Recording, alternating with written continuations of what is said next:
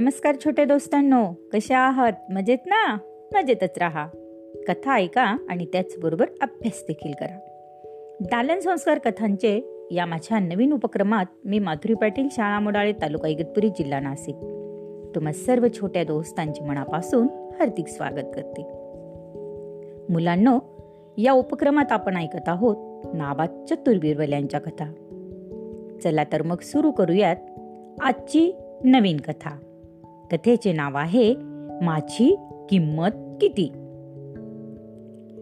एका रात्री बादशा वेषांतर करून रस्त्याने जात असता त्याच्या कानी दोन मित्रांचा संवाद पडला. त्या दोघांपैकी एक जण दुसऱ्याला सांगत होता माझ्या बायकोला माझी किंमत कळत नाही. त्यामुळे ती मला अत्यंत तुच्छतेने वागवते. त्याचे वाक्य कानी पडताच बादशाह मनात म्हणाला दरबारातील व दरबारात येणारी मंडळी जरी भीतीपोटी आपली स्तुती करत असेल तरी त्याच्या दृष्टीने आपली खरी किंमत काय असेल? मनात असा विचार आल्यामुळे त्या दोन मित्रांचा पुढला संवाद न ऐकता बादशाह त्याच विचाराच्या तंद्रीत राजवाड्यावर परत आला. दुसऱ्या दिवशी त्याने दरबारात प्रश्न केला तुमच्या दृष्टीने माझी खरी किंमत किती आहे? तो प्रश्न ऐकताच बहुतेक लोक म्हणाले खवीन किमतीचा विचार करता या जगात आपली बरोबरी करू शकेल असे दुसरे कुणीही नाही. सर्वजण याप्रमाणे बोलत असता एकटा बिरबल मात्र गप्प बसून राहिला आणि हे पाहून बादशाने बिरबलाला विचारले बिरबल तू असा गप्प का? तुझ्या दृष्टीने माझी काहीच किंमत नाही का? त्यावर बिरबल मुद्दामच म्हणाला बिरबल असं म्हणाला खवीन रत्नाची किंमत रत्न पारख्यांनी करायची असते पाथरवटांनी नव्हे आपल्या या बोलण्याने दरबारातील सर्व तोंड पूजांचे चेहरे पडल्याचे पाहून बिरबल पुढे म्हणाला खोविंद आपण एक रत्न आहात. तेव्हा आपण आमच्यासारख्या अलबत्या गलबत्यांना आपली किंमत न विचारता ती दिल्लीत असलेल्या रत्न पारख्यांना विचारावी. ते जी किंमत सांगतील तीच खरी असेल. मग बिरबलाच्या सांगण्यावरून बादशाने दिल्लीतल्या पाच नामवंत रत्नपारख्यांना बोलावून घेऊन त्यांना आपली किंमत विचारली. तो अनपेक्षित प्रश्न ऐकून त्या रत्नपारख्यांची त्रेधा तिरपीट उडाली. तरीही आठवड्यातील मुदत मागून घेऊन त्यांनी आपली तात्पुरती सुटका करून घेतली.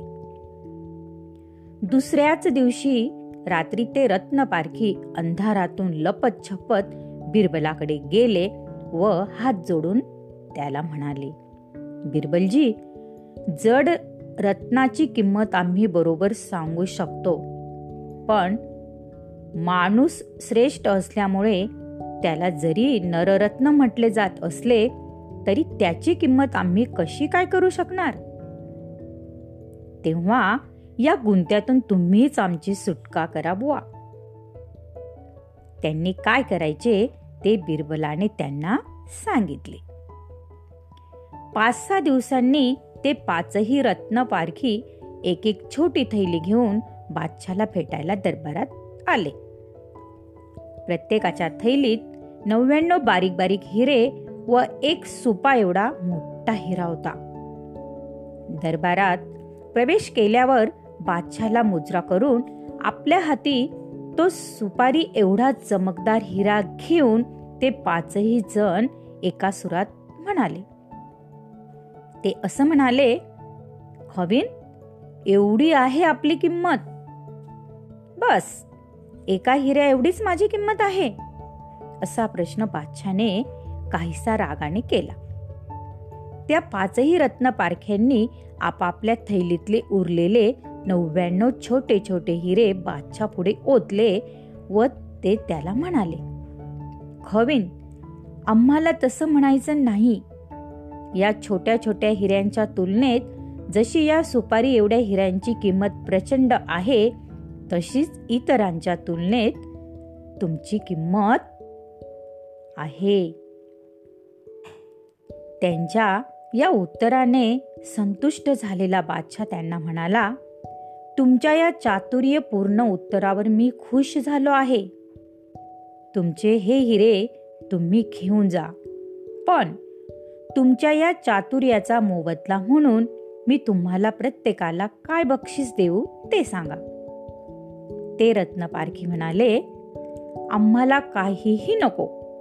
द्यायचं असलं तर आमच्या गुरूंना द्या. त्यावर बादशाह म्हणाला मग आणा तुमच्या गुरूंना इकडे. ते रत्नपारखी म्हणाले आमचे गुरु तर आपल्या दरबारात असलेले बिरबलजीच आहे.